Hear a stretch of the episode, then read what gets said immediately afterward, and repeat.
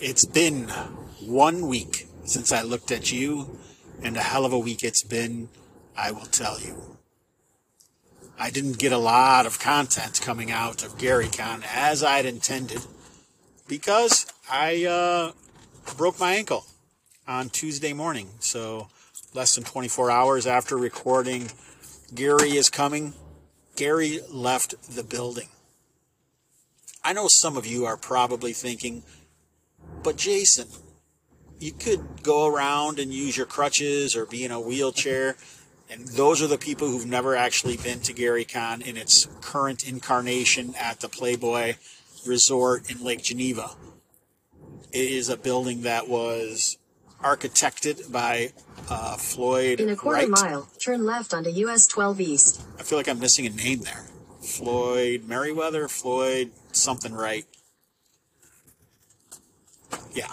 Anyway, I uh it has all these different like it's almost like a multi-level house where you know you have your tri levels but they're very small but there's stairs going in between each one it's not something you want to do if you're not good with stairs uh, it's possible i could have done it but Turn left onto US 12 East. I was supposed to be there on Wednesday. I could not walk for three days at least. I'm back to work today, which is March 28th, 2023. I am Jason Hobbs, and this is Random Screed. Hey, Jason, the other Jason, calling about your episode titled Gary is Coming. Enjoyed the episode. Thank you for putting that out. I look forward to your content coming out of GaryCon. Hopefully, you get your button gear and get your games ready. I know you will. As far as, you know, lots of gunfights and westerns, I, yeah, it just depends on the game, right? I guess one of the questions is how deadly do you expect your gunfights to be? Should your PCs be able to die from a single bullet wound? You, you know, that's the question. So in the games I tend to play, like Boot Hill, um, I'd like to get more aces and eights to the table, but quote unquote realistic westerns, right? Just regular westerns. You know, bullets should be able to kill with one, or guns should be able to kill with one shot, which makes you, you know gunfights if they're not raring in between, you're going to be going through a lot of characters. Hey, Jason, thanks for calling in. I think your questions sort of beg or are very similar to the ones that we ask about the fantasy genre. Is combat a fail state? Is it combat as sport or combat as war? I think many of the genres I'm attempting to emulate, yes, a bullet can kill, but it's more likely to kill the non protagonist than it is the main characters. in some ways, that's why I like the Into the Odd Cairn slash We Deal in Lead system because it's not just, a, even though it's not just a regular Western, you could play it as a regular Western, but I think it would lose some stuff. It's possible to kill with one bullet, but there are also ways of you surviving. Because even when most of the one bullet, I mean, the whole concept of the Western frontier and the way it went down has been glamorized. So to say that you're emulating the real West, you're not really most of the time. You're definitely emulating a romanticized, even though it's not romantic, it's still a romanticized version of the West. I think another aspect of that question to consider is what's the most fun? You know, I don't know. What I do know is I really appreciate the question.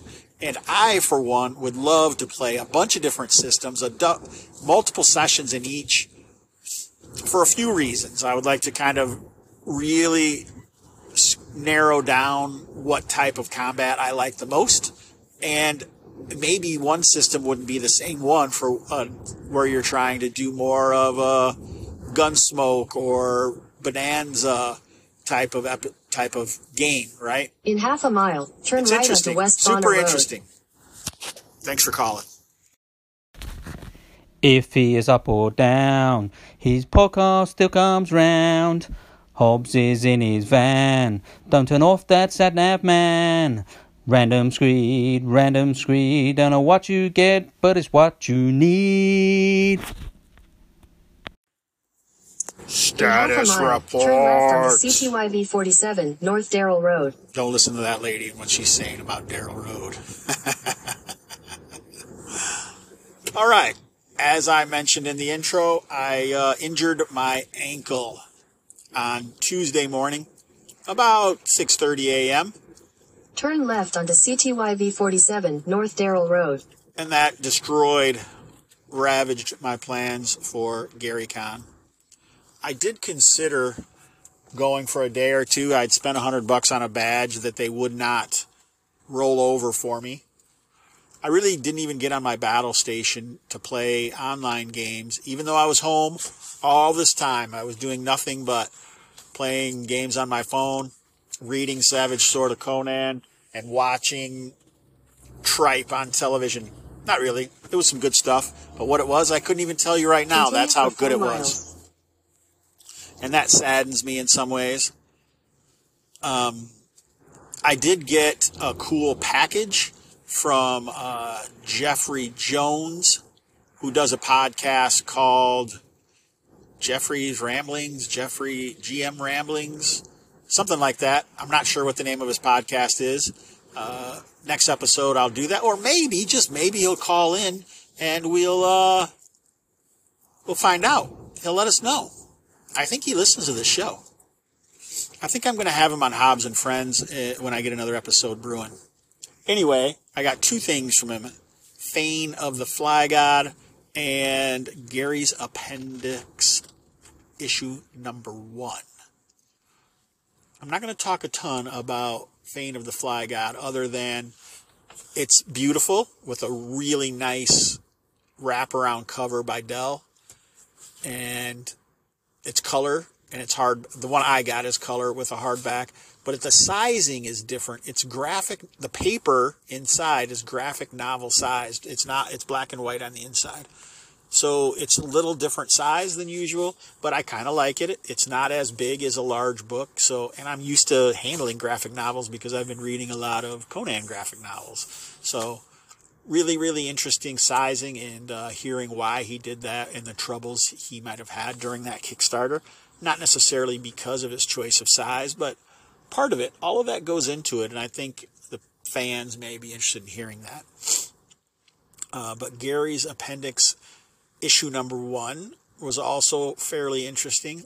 He, it's it's basically a dragon magazine for OSE. But I wouldn't necessarily say Dragon magazine. I would say just some of the main articles because I don't think he's putting adventures in there. It's just more of doing what Gygax and High Gygaxian, High Gaxian is what I like to call it, did in the Dungeon Master's Guide for Advanced Dungeons and Dragons. Is just kind of bounce all over the place and gathered his thoughts and ideas and sometimes there were nuggets in weird places. Sometimes there were awesome things. Sometimes I'd like to think that Jeffrey doesn't want to publish anything that's not awesome, but it's it's an interesting product. I think you should do yourself a favor and check it out. I don't really know how to get it. Um, I think maybe he sells it at his own store.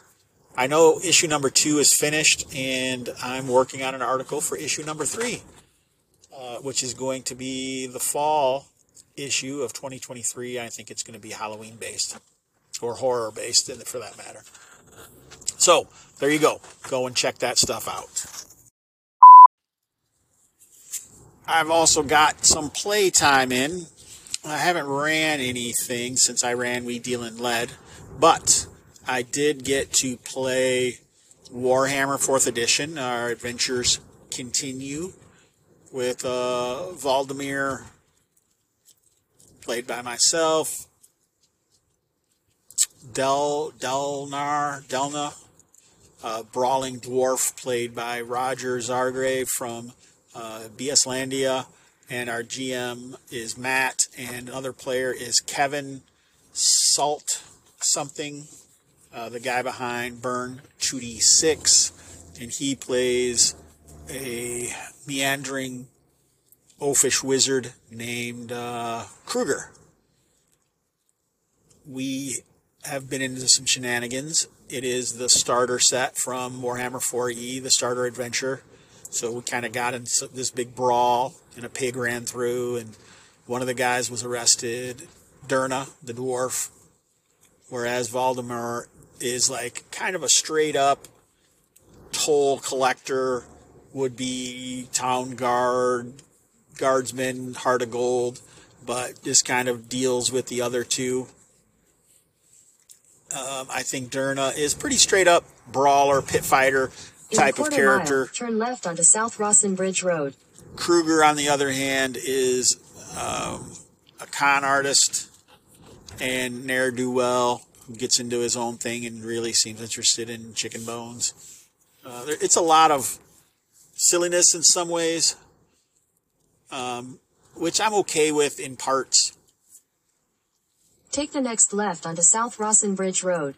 I think we've finally been given an actual mission after the shenanigans. I don't even know what this is, session five or something, which seems like a lot of sessions for a starter adventure. But if you're playing and having fun and doing your thing, then Continue on South Rawson Bridge Road for one and a half miles. mostly I am having fun. But I can tell you that sometimes it feels a little tedious. But I don't know if that's my own fault for not investing, or is it something the GM is doing, or the other players, or what? I'm not sure. And then I got to work on our characters for the Traveller game a little more, another Mongoose Traveller. Full session of character generation, like three hours for three players, and it's still not finished. And we're still working on skill packages and connections, and it's just like, what in the hell is up with this game? Is it me? Is it really that crunchy? Is it all the options? What what is it? I actually watched while I was playing some poker online. I watched a session of Mongoose Traveller Second Edition on Kevin Madison's, and I didn't necessarily watch it. I listened to it because there really wasn't anything to watch. I mean, it was just like my my previous uh, situations. Not a lot happened. Much ado about very little, and I that's common. It's a lot of talking about playing as opposed to just playing, which used to be a big issue that I had when I used to play in the tackle group and we were trying Burning Wheel and you know just a lot of other games where it just seemed like there was so much talking about playing and there wasn't really a lot of playing. But those are all expectations by the individual player. Like I think for me, I really kind of just want a story to move along. In a quarter mile, turn right onto Three Oaks Road. emerge during play. That's kind of what I'm about. I think that's what I like. Where I found a lot of, oh, I shouldn't say a lot, other people, other players uh, have different things that they want to get out of a game. And that's totally okay. But sometimes it Take makes the next me right onto Three Oaks Road. less interested in playing in certain games. And I don't know if I just have to run it and see what I think, if it just Continue on that. Three Oaks Road for two miles. And I don't even know if I'd be able to run Mongoose Traveller if all the players are going to have these expectations of multiple sessions of character generation plus looking at mods and of affecting, you know, getting all their cyberware. It's just a lot. Um, a lot of front heavy character generation. But maybe that's good. I don't know. Lastly, last night, um, I got to play in Black Sword Black Hack by the Merry Mushman, the guys behind Knock. And uh, it's basically supposed to be more of a sword and sorcery black hack hack uh, based on uh, Elric and uh, Moorcock's work in general, as well as Joe Abercrombie. And I think there is Clark Ashton Smith DNA in there as well. So that was interesting because there were there were some choices in the beginning, but they were very, very limited and they didn't necessarily have this path that also included some randomizers like Traveller that kind of makes you feel like it doesn't really matter what you pick, even though you take a very, very long time to make a pick. But it was also a one shot versus a campaign. I don't know. Uh, I know that there were like three of us playing me, Edwin, and uh, Jordan, and it was ran by Elmo, who runs the um, um, Manticore Valley. I don't even know what it's called. Through the Valley of the Manticore OSE game on Thursdays for us. It's like, all right, what kind of city are you from, or what's your background city? And you can choose barbaric society, civilized, or decadent. We all went with decadent, and then you like roll a d6 or a d10 or something, and then it says something. Like my character was born in the service halls of a vampire tower. I don't really know what that means exactly. Uh, but it did remind me of a book suddenly, and then I think I kind of based my character in many ways off of that. And then, like, you pick some things, like you have two things that you pick out, out of decadent, and you have one thing that you pick out of either civilized or barbaric, and that makes your character. Like, personally, for me, I took assassin, which allowed me to take an attack from um, a surprise attack and do my dex and damage, which is a lot because all the weapons do d6 unless you take uh, or you have advantage on two-handed weapons unless you take uh, my second choice, which was vicious, which churned one-handed bladed weapons into d8 damage instead of d6, and um, my last one was I'm not sure. I don't remember. I kind of made an assassin. Uh, Jordan made a uh, kind of a caster of some sort. And Edwin was like a warlock with a pact with demons. Mostly is all black hack. You rolled 2d6 and then that gave you a number for your stat as opposed to if you're unless you're rolling a 2 on D 2d6 the roll the number you would have gotten was an 8. Whereas you roll box cars, the highest number is like a 12. So all of your of your stats, which I believe there were 4 of, are going to be a number between 8 and 12 and it's a roll over on a d20 system. So Here's your stat. It's a 12. You have to have over a 12 or maybe under a 12. I don't remember. I think it's roll under actually. Damn, I'm good at this. Anyhow, that game was decent because I mean, we took three hours, and I'm pretty sure at the very, very end, a lot of things got kind of mushed together. But it was fun. We uh, we did the thing and had a good time. It definitely kind of had a the underpinning, almost feralness of Moorcock, which I like, without a lot of other, I don't know, extenuating things. Anyway, check it out. I know that the Kickstarter did very well. In 1,000 feet, turn left onto Georgetown Drive. Here's an initial description of what went down with it. And let's move on to the next thing.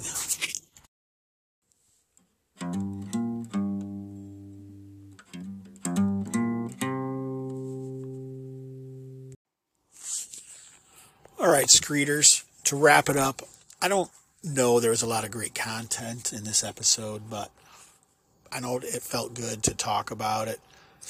I should tell you that some of the one of the shows I've been watching is the Mark Ruffalo, where he's a, got a twin brother who has uh, schizophrenia, I guess. I don't know. I'm only in a few episodes. But watching how he has to deal with these things has me really considering like what it's been like dealing with my own mental abilities in life and like what it is like to deal with for other people.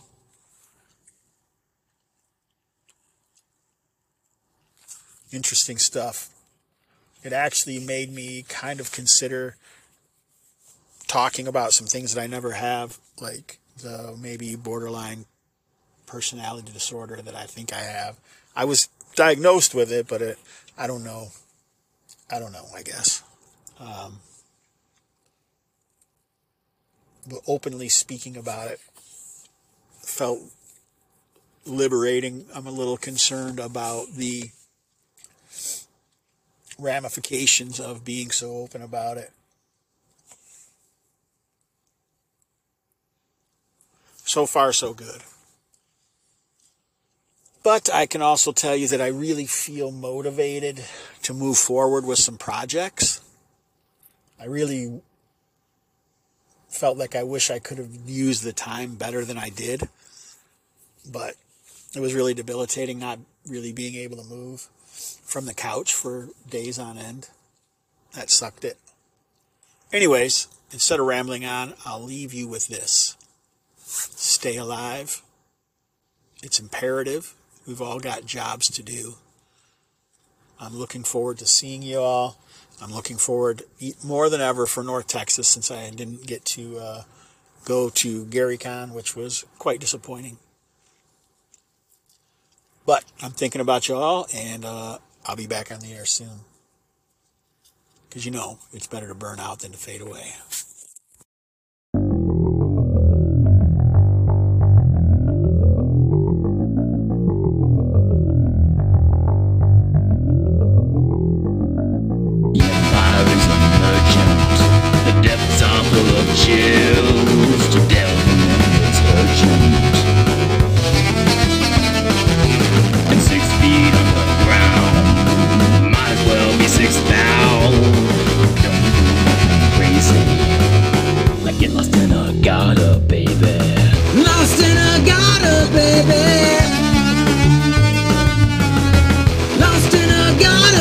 baby.